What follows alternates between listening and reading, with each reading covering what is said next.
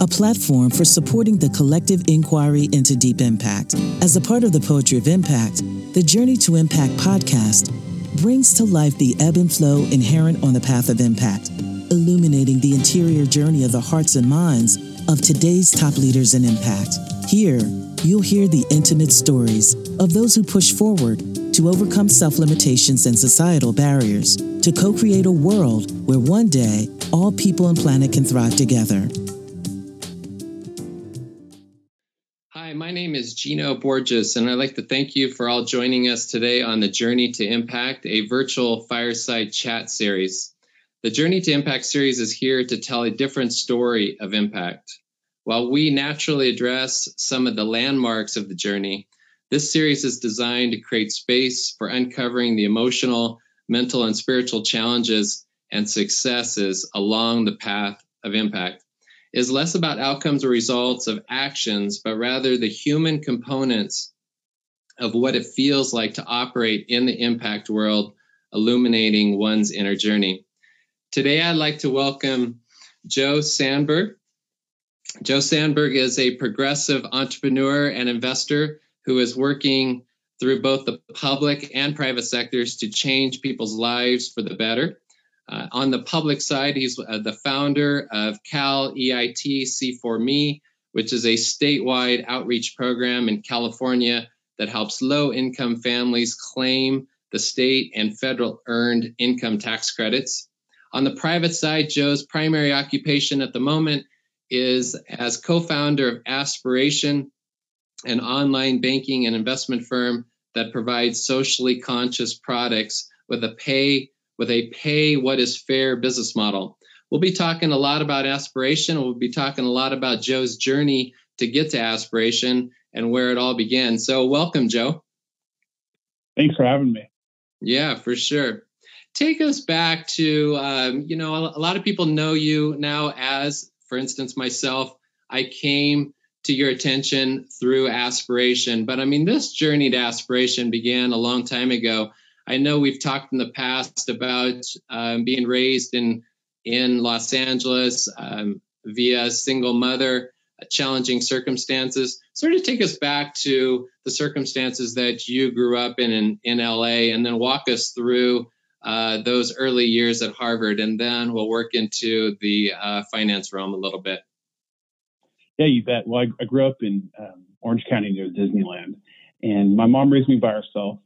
We didn't have a lot, especially when I was a teenager. And eventually, we lost our home to foreclosure um, when I was leaving for college. And I saw firsthand what I think so many Americans have experienced, and that is this idea that if you work hard and play by the rules, everything works out isn't true for most people. It's really an illusion, and I think it's the reason that so so many people are angry about the state of affairs in America. Um, so many people were sold this bill of goods that if you work hard and play by the rules, everything works out. And when that promise that you're sold into um, as a kid, it, it, turns out to be false, you're left feeling really disoriented. My mom couldn't have worked any harder, and things didn't work out for her when I was a kid. So that really animated the early part of my adulthood when I was an activist at Harvard and organizing justice for janitors and other things around social um, justice and economic justice. When I was graduating college, though, I wanted to provide financial security for my mom. So I started my career on Wall Street. And during that early part of my career, I really lost a connection to my core values and saw up close what we all saw from a degree of distance, and that is a model of business that divorces profit from purpose. I don't think there's anything wrong with making money, as long as you're making money by delivering valued services and goods for your customers. But that whole era on Wall Street was about the total divorce between the purpose and profit. So when I was 29, actually, my brother um, took me out to lunch when I was visiting California and told me that my 18 year old self wouldn't wouldn't like my 29 year old self. And that really jarred me because I liked who I was when I was 18. And um, that sparked me to leave that early part of my career, move back to California, and during the last 10 years have been focused on building organizations that are trying to fix things instead of break them. And my, my compass throughout is be someone that my 18 year old self would be proud of. Well, uh, sort of walk us back to that that late teen moment um, you, when um, you left, you know, your mom to go to Harvard all the way across the country. I'm guessing she was still still in Orange County. Sort of take us back to that moment. I get the impression that you're very close and protective. Uh, I see. I mean, of your mom, you know, of your mother, and just sort of trying to understand that threshold moment of actually leaving, um, you know, the house to seemingly sort of be able to help her out in the future. Well, Harvard was a really weird experience for me because you meet people that come from families whose great, great, great, great, great grandparents were really rich. And I experienced Harvard very much through a class lens. Mm-hmm. Um, you feel out of place coming from a working class or low income background. You know, I'd, I'd stay at school during the holidays because I couldn't afford a plane ticket to go home. And actually, the closest friends I made in college were people who came from a similar background. Um, it was a really scary experience leaving for college at a time that my mom was losing her home and my grandmother, with whom I was very close, was in the final stages of her life. And um, it was a real culture shock to be at Harvard during that time in my life when, again, I had so little, I didn't have money, you know, to, to buy, you know, pizza, let alone um, afford Harvard. So I was quite fortunate that the school gave me a lot of financial aid, and I worked jobs extra to earn money um, to supplement my financial aid and to send money home to my mom. So, was the response of um, after Harvard and going into finance was a singular focus? Like, I I need to help my mom out on the material plane and help out myself. Like, was there an element of scarcity to your life that you wanted to go out there and felt like Wall Street and traditional finance was the um, maybe quick answer, but a form of medicine that could solve, you know, the previous, um, you know, scarcity that you that your family went through? The only reason I applied for my first job on Wall Street is because I wanted to earn that salary to send money home to my mom. Mm-hmm. Gotcha. So, the, I mean, sort of walk me through this idea of playing by the rules. I mean, because a, a lot of us hear about the seeming American dream. Um, you know, you work hard, and and in fact, it's still perpetuated pretty actively uh, to some extent, both parties. Um, and it's so deep that mantra. Um, as a guy that's deep into financial systems and has been both on the conventional side and now on the socially conscious side, and understands the mechanics of money and how money moves through through the system. Um, give us an inside look of what you're seeing and um, in terms of how even if you play hard or excuse me work hard it doesn't necessarily mean that you end up receiving a particular outcome in life. And in large part is because of it's a structural issue. And i feel like i've learned a lot through about the mechanics of money and mechanics of finance through you. Perhaps maybe give us some insight on how the working class actually is kept down, even though they are working hard. Well, first of all, we have to understand what the nature of poverty in America is.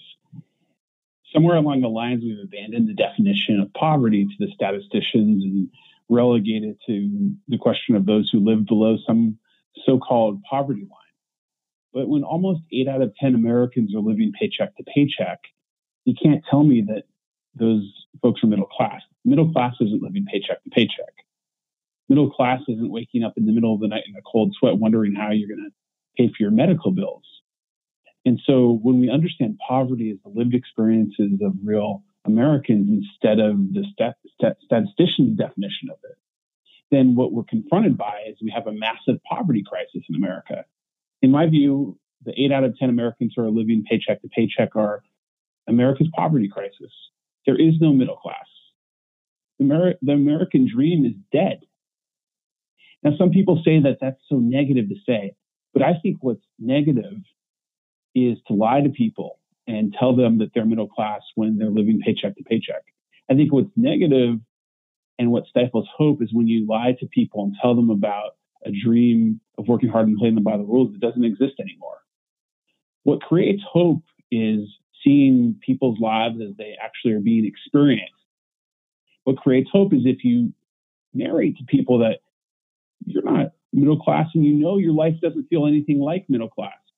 And when you're told by the media that you're middle class, but you're living paycheck to paycheck and you wake up in the middle of the night wondering how you're going to pay your medical bills, that doesn't make you feel hopeful. That makes you feel isolated.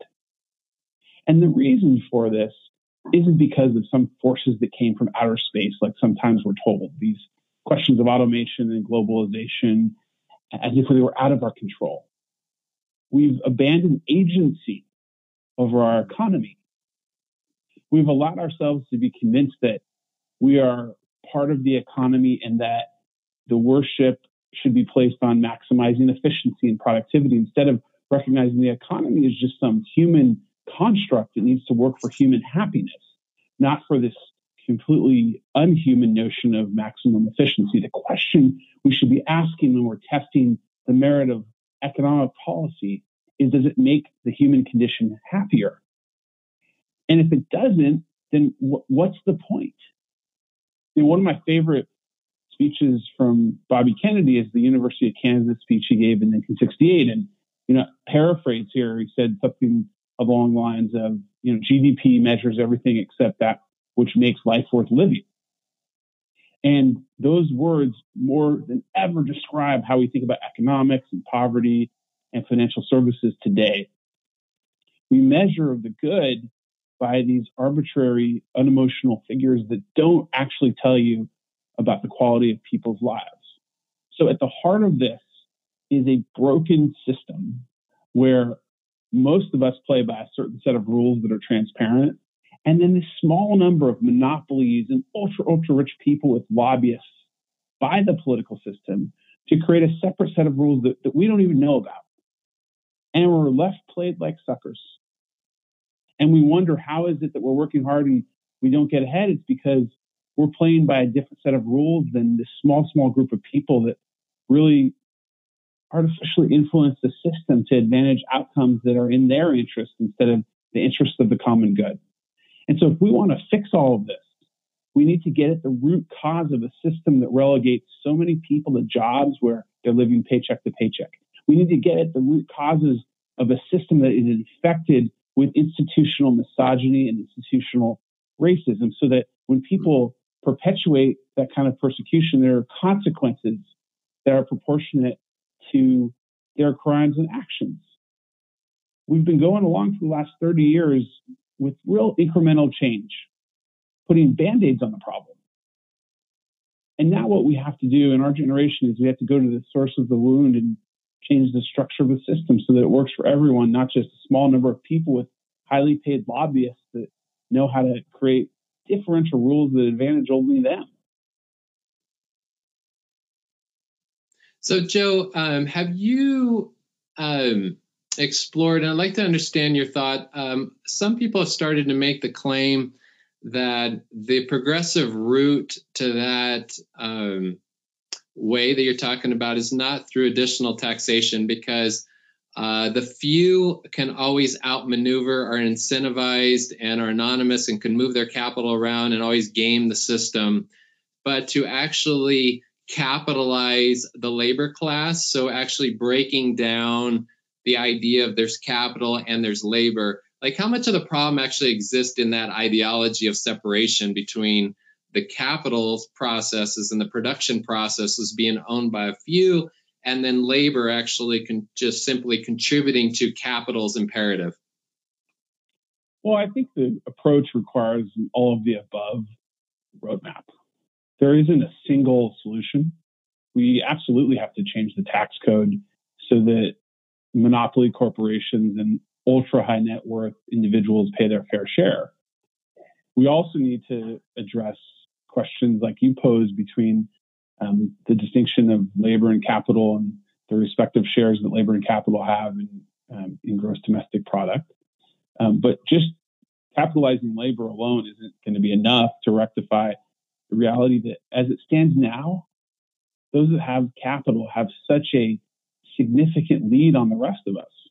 And until we change the tax code to redistribute wealth from those who have a ton of it based on institutional prejudices, we're never going to close the gender and racial wealth gap. The gender and racial wealth gap exists because of centuries of disparities in an economic system that advantaged a patriarchy dominated by white men. And through just um, taxation of income alone, we're not going to close those gaps. We have to have more meaningful redistribution, like what Senator Warren has proposed around a wealth tax.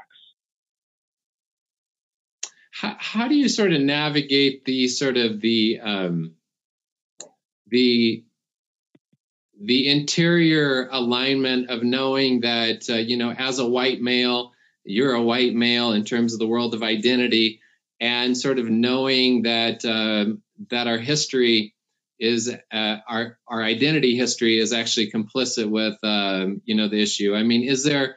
Um, I know you're an activist, but is is there moments of sorrowful uh, guilt, sadness, or it's like, no, I'm taking my lot in life and I'm trying to do the best I can, sort of outwardly. I'm just sort of understanding, sort of the the psychology wrangling that you might have went through with our ovarian lottery status in essence it's like okay i've been dealt two two two aces in the hole and now how do i function in society when people likely are going to say joe how can you say that because you know you're part of the issue well i can only speak from my own sense of identity which is one of a duality on the surface i have white skin and I'm a straight male. So therefore, I have unearned privileges that I carry. And at the same time, I'm also Jewish and know that there are individual white supremacists that want to kill me. My grandparents, uh, my maternal grandfather's family left Ukraine in the early 20th century after Russian soldiers killed two of his older siblings in front of their house for being Jewish. Um, every day I face threats as a result of my being very um, proud of being a liberal Jew. So, speaking for myself, I live a complicated duality where, in some senses, I carry the unfair structural advantages of having white skin and being a straight male. And at the very same time, I carry the legacy of anti Semitism that drove my family out of Ukraine and that I face every day when I walk through the world as a public figure and a proud liberal Jew. This is the most dangerous time in American history to be Jewish. It's Also, the most dangerous time in American history to be Muslim. Jews and Muslims pray every day in America now under the fear that we're going to be killed for how we worship. That's both qualitative and also born in the statistics. Hate crimes against Jews and Muslims in America are at record highs and show no signs of abating. So those factors speak to this complicated duality that I personally live, balancing the reality that I have white skin and I'm a straight male with the simultaneous reality that I'm a proud liberal Jew who worships as a Jew and faces, you know, insanely high and constant anti-Semitic threats along with my Muslim brothers and sisters. So, uh, you know, I think we've known each other for a little bit over a year and a half now, and um, you're, um, I, I, mean, you're really, you're you're an upbeat, joyful person, um, and I know that you're also um, a guy that knows how to hustle in the marketplace. Um, but you also just shared something that's very um, visceral for you, this complicated relationship um, that you have. And just wondering on a day to day basis, what is your practice for, for massaging and softening that reality? Because I mean, that could be somewhat debilitating um, as well, what, what you just shared. And I mean, some people would just sort of fold their cards in, in that situation or feel like they're a victim. But I've never received that impression from you that you feel like a victim. So um, maybe walk us through a little bit about. Um, I agree. I mean, you have a very complicated form of freedom based on certain identities that you have, a certain historical legacy. Take us through what a, a day or week looks like for you as a result of this complicated freedom. And I mean, what do you do to assage and just sort of create a salve around that so you can constantly keep that joy alive for yourself and for others?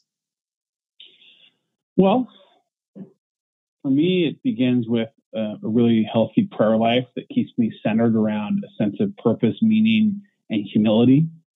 Um, I think for each person, uh, she or he needs to find her his meaning and sense of purpose. For me, it's um, through a progressive and humble faith in um, a God, a creator, a loving creator who's omnipresent, um, not some bearded white man in the sky, but rather something that is ineffable and profound and, and is infinite. It can't be boxed into human conventions of a piece of paper or a tweet. Um, I think it continues with a love of self and an acceptance of self. There's the famous guidance from scripture that says you should love your neighbor as yourself. And what's under misunderstood about that is it's only meaningful to love your neighbor as yourself if you love yourself. And I think that people who are unkind to others are unkind born of not liking who they are in that moment. And we all are imperfect in that regard. We're all victims of being unkind. We're all victims of moments where we don't like ourselves. So what I try and do is just accept and live exactly as I am. I am a proud liberal Jew who loves being Jewish, and um, that's how I'm going to live my life. And my view is kind of damn the consequences. Um, I'm not going to think about the risks that um, you know I face by walking through life wearing my liberal Judaism on my sleeve proudly. In fact, I hope that it's a it's a, spark to others to live proudly with who they are and what they believe, whether they're Christian, Muslim, Jewish, Hindu, Buddhist, Sikh, agnostic, atheist. My hope for everyone is that they love and accept who they are and live their life proud of who they are. And um, and I'm trying to do the same myself. And and I get through the moments of the reality of anti-Semitism by by just frankly being at peace that um, I'm going to be who I am. I'm going to uh, walk proudly in the world as a liberal Jew, and um, whatever happens is out of my hands. And how how has that manifested those like how is how have those values manifested now uh, values and his, and family history so you have this family history thread in terms of not not only your historical legacy family history beyond your mom but you also have the the mom son history as well. And now all of a sudden you have this sort of this growing awareness as you know you're reaching sort of middle life. You've seen some cycles some cultural cycles. You've seen Man, speak for yourself. I'm only 40 i don't, I don't ah. consider that middle age. 40 yeah. is the new 30 okay well all right so um i'm your new 30s i'm not new 30s um i'm 47 but anyways my um i mean my point being is is that take us on how all of these life experiences, both both um, you know the complicated freedom, historical legacy, your values for um, not divorcing purpose from from business, all sort of led into like we need a different type of uh, financial product provider in the world. Like, I mean, how does one just wake up and I? So I, I suspect there was a growing, bubbling um, feeling that's like I want to do something in this area, um, and and at that moment you started to move some pieces around. So just sort of take us to that threshold moment where it's all of a sudden where you didn't even know it was called aspiration yet. It was just that I wanted to do something that merged everything together. Well, I think the moment that it all began was um, actually 27 years ago today. September 5th, 1992, when uh, I was bar mitzvah, which is a rite of passage for um, young Jews. Uh, for men, it's a bar mitzvah. For women, it's a bat mitzvah. And during that time, you read from the Torah uh, in front of your community for the first time. And my Torah portion was from Deuteronomy, uh, a section called Shoftim. And the key line of that section is justice, justice shall you pursue.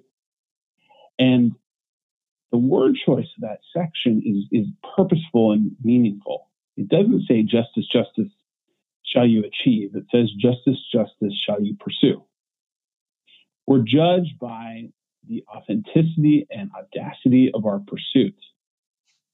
for me, that faith journey begins as a 13 year old boy and continues the present as I think about one of my favorite speeches by Dr. Martin Luther King, which is Unfulfilled Dreams. And Unfulfilled Dreams is all about being commanded to try.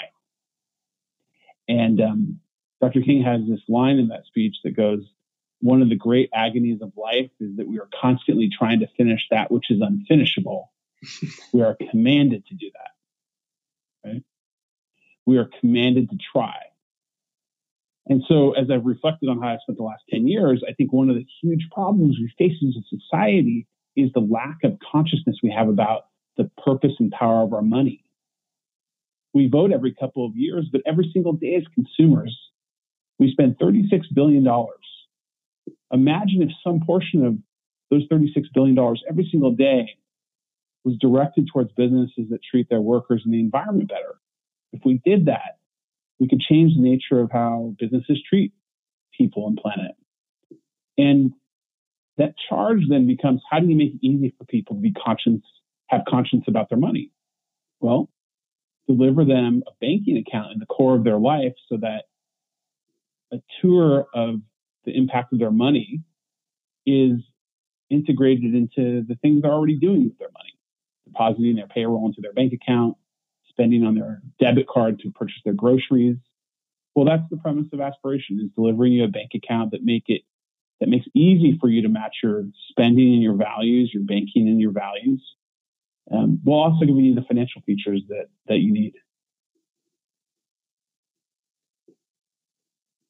Now, inevitably, again, I'm speaking for myself, but usually whenever you share ideas during the early going, there's always doubters.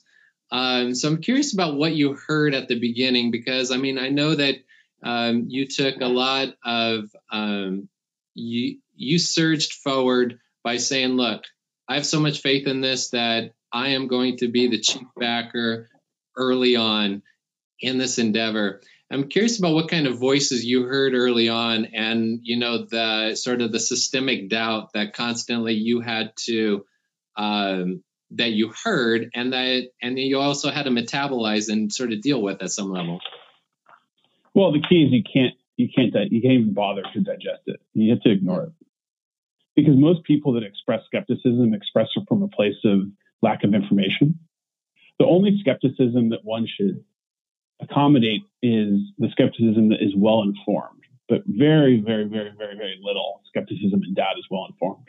So you have to mostly ignore it when people express doubt, they're both expressing a lack of information. They're also expressing the projection of their own insecurities, right? um, that they wouldn't have been um, courageous enough to start this, so they're made uncomfortable by someone else who, uh, you know, has a, an audacity that they lack. Um, so I think whether it's an entre- as an entrepreneur or an activist or as a person of faith or anything really, you, you got to be very limited in the energy and attention you give to doubters, especially doubters that have their own agendas and are, are only partially informed. How long did it take? Um, I, I, think I know the answer to this, but how long did it take be, be, um, from the time you started Aspiration to the time you guys had your first customer? Um, and I suspect that it was more than one year. I think it was. Um, and um, what goes through what what went through you and your team before you started to have sort of the critical mass where people were actually starting to sign up? Um, I mean, there's always sort of that moment. While you may have been a believer in it, you also had to convince team members. You had to convince people that were coming on board, uh, people that were um, investing with you. It's like, no, this really will work, but yet no one had signed up yet. Can you see? Can you walk us through that chapter of aspiration and also for yourself?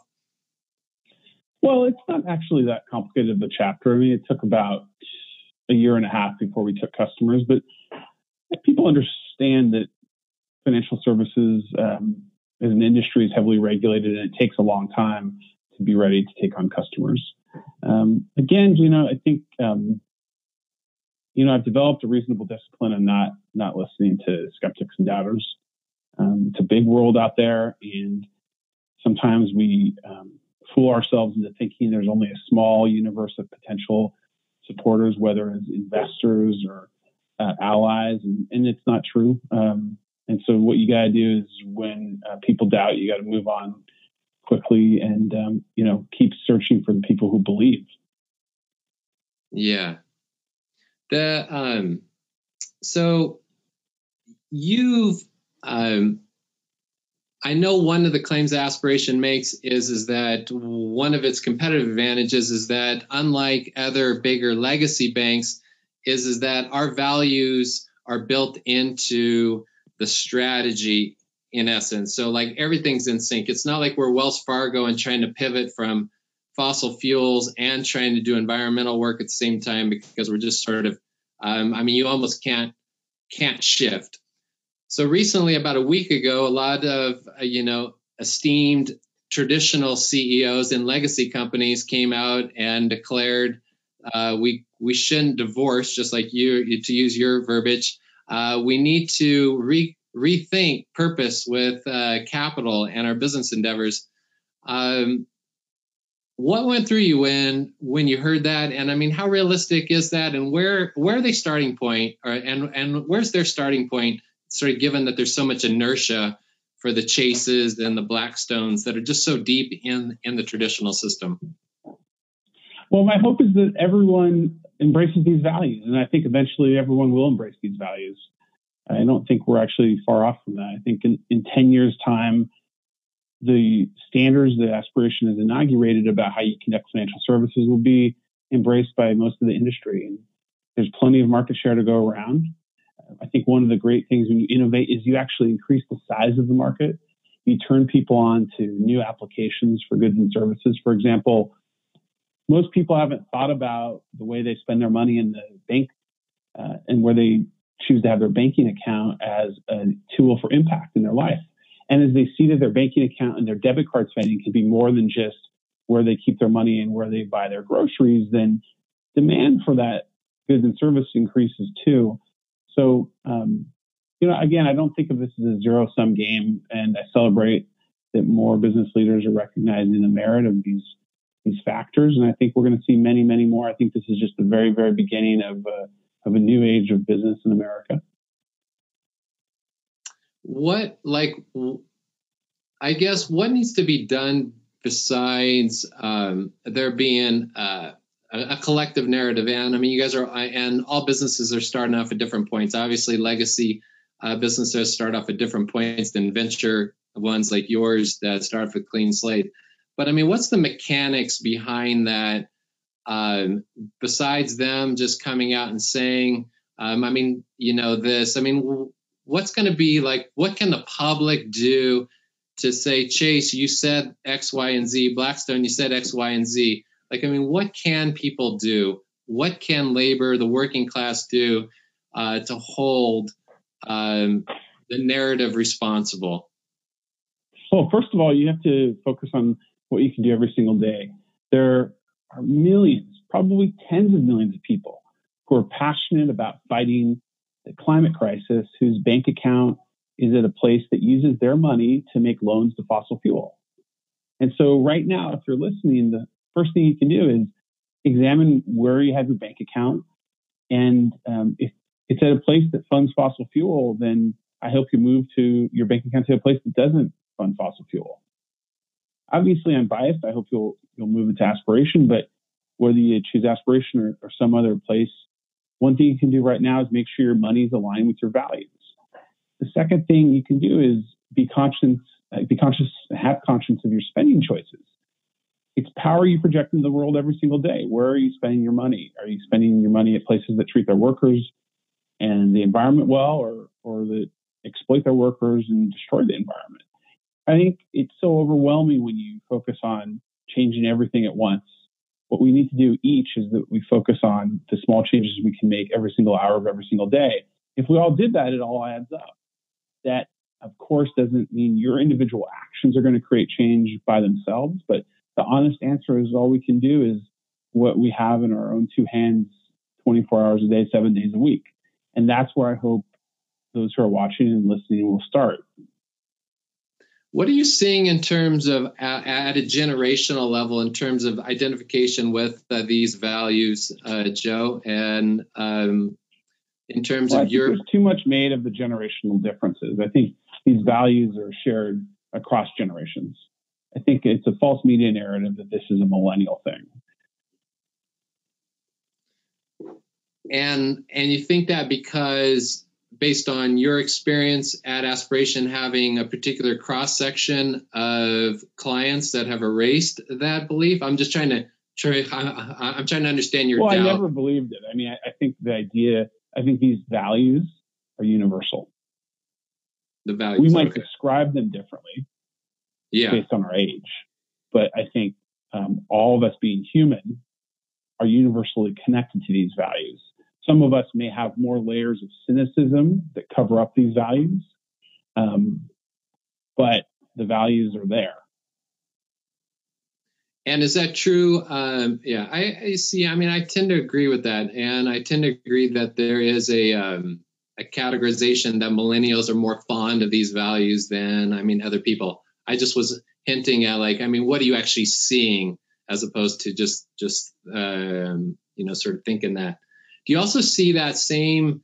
Um, a lot of aspirations been turning around climate change, but I also know that you guys are very sensitive to gun violence, um, right. and I mean that, and and that's obviously a sensitive topic for a lot of people at a lot of different levels, and it's actually more. It may be increasingly more visceral than the climate experience to some extent, at least in American culture. Um, can can you walk us through um, why and how sort of aspiration you are sort of navigating the gun violence, um, you know, topic in relationship to well, money. Aspiration, your, depo- your deposits of aspiration are never lent to gun companies, which is not the case for many large banks that use your money to make loans to gun companies that build weapons of death and use that money to lobby Congress against sensible gun regulation. No one needs automatic weapons, but the gun companies lobby against restrictions on automatic weapons. So, first of all, Aspiration delivers you the peace of mind that your money is never lent to those companies. Second of all, Aspiration can use its, its collective consciousness and um, it's the collective purchasing power of its customers to influence and, and reward businesses that do well and do do ill. For example, several weeks ago, when Walmart workers were walking out in protest of all the gun sales at Walmart, Aspiration um, offered a cash bonus to Walmart workers um, to support their efforts to make Walmart change their behavior. Now, this week, Walmart announced it's stopping the sale of handguns and handgun ammunition at stores. So Aspiration announced that to applaud that, it's um, giving a cash bonus to Aspiration customers who spend at Walmart because we have to show that we can be critical and also applaud. Yeah. yeah. Uh, you know, there's no perfect person and there's no perfect company. And I think moral authority is born of being intellectually honest about the capability of almost every person in every company to do badly and to do well, and to call out equally both. So for you, the Walmart move was a very um, um, big leap forward for, for for somebody in that for an executive group, ownership group of that magnitude in the states with that much inertia. Um, to actually come out and put a clear prohibition on certain things, um, I mean that says a lot. It does. And. Walmart still has many imperfections. I, I quite oppose how they treat their workers. Um, I quite oppose how many of uh, Walmart's workers are on food stamps, which essentially means that we as taxpayers subsidize Walmart's profitability by enabling them to pay their workers low wages and then offsetting those low wages with food stamps, right? But again, understanding that companies and people exist in shades of gray, we also have to acknowledge that Walmart did the right thing and you have to applaud them for doing the right thing. Yeah. Speaking of that culture, let's turn our attention now to you've had a unique chance of influencing. Um, uh, last time we chatted, you mentioned that aspiration has 250 employees and um, i know company culture is important to you um, it's also an important topic to a lot of people who are trying to do systemic change and uh, instill intentionality in, into business um, conduct and affairs. Um, walk us through the kind of people that are being attracted to um, it, to working at at aspiration at the moment. Well, mission-driven people who want to change the world are the kinds of people that we want at aspiration and people who are you know understand that um, it's hard to create change and we have to work really really really hard. But i mean how do you know somebody's mission driven i mean are they walking in? Are you so you so i mean i've read your your ads uh, for uh, you know when you you know when you meet them.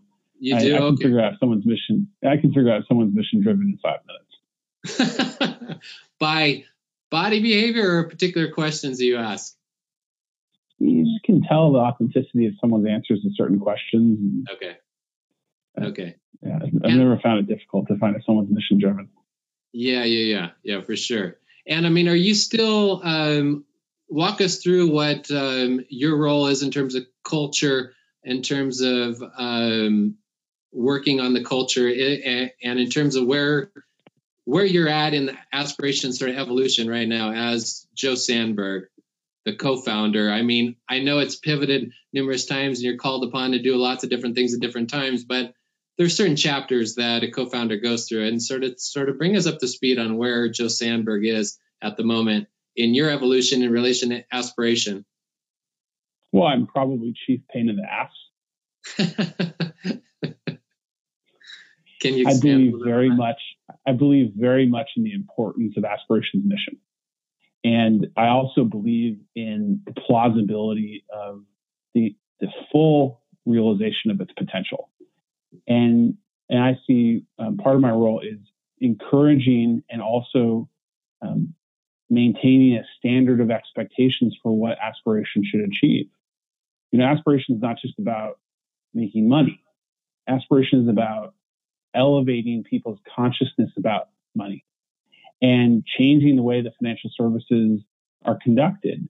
Until we change how financial services are conducted, political change is always going to be two steps forward, three steps back.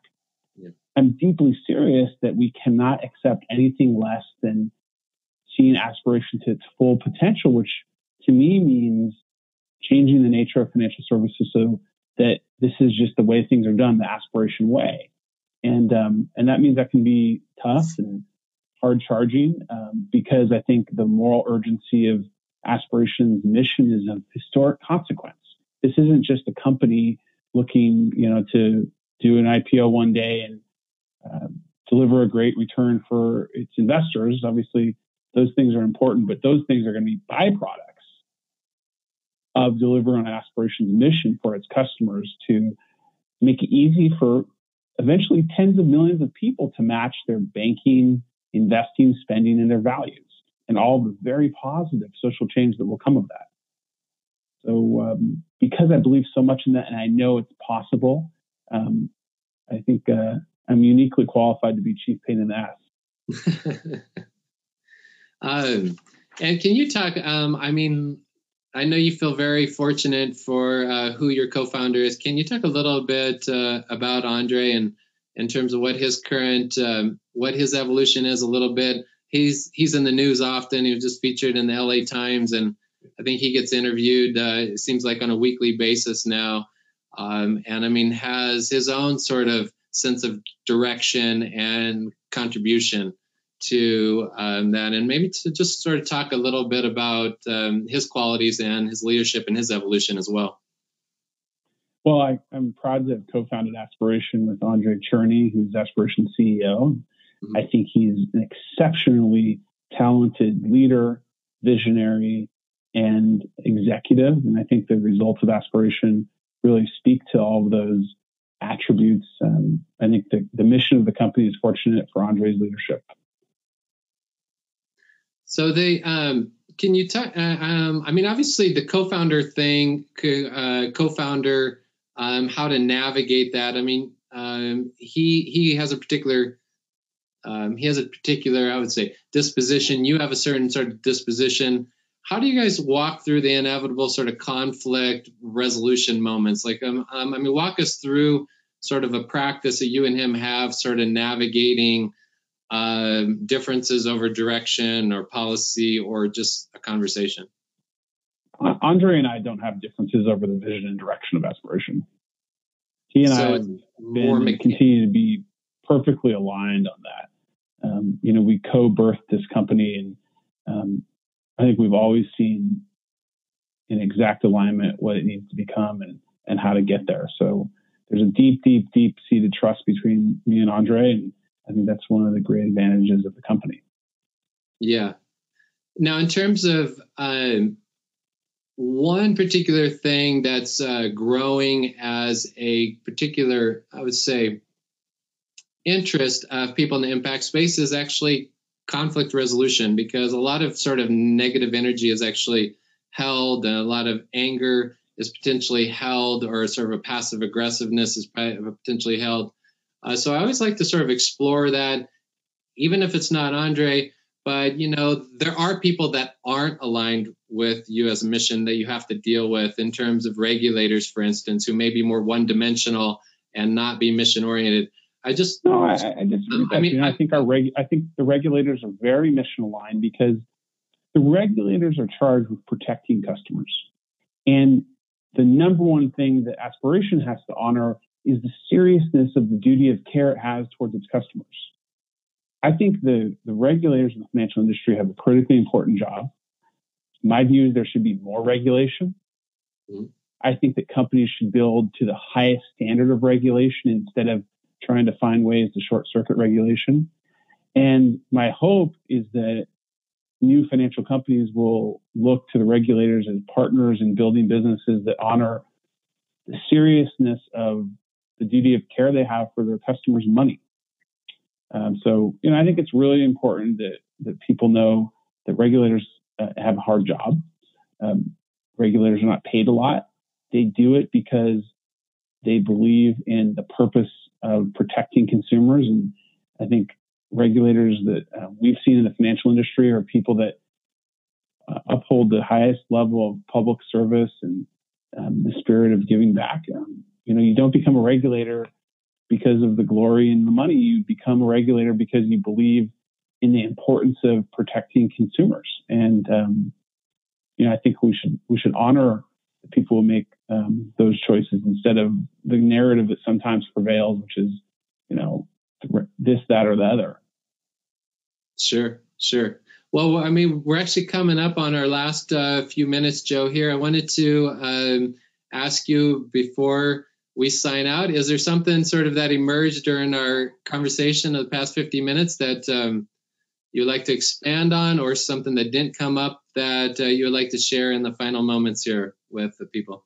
No, I really enjoyed the enjoyed the conversation, and um, you know, I wouldn't be a good co-founder if I didn't encourage everyone who's listening to go to aspiration.com and and open an account. Of course, and I'm I'm also doing that as well for you um, as well. Um, again, this is Gino Borges with. Uh, thank you for joining us here with Joe Sanberg, who's our first speaker in the fall series for the Journey to Impact, which is a virtual fireside chat series Joe, thanks so much for joining us today. Thanks for having me. Have a great one. Thanks, you too.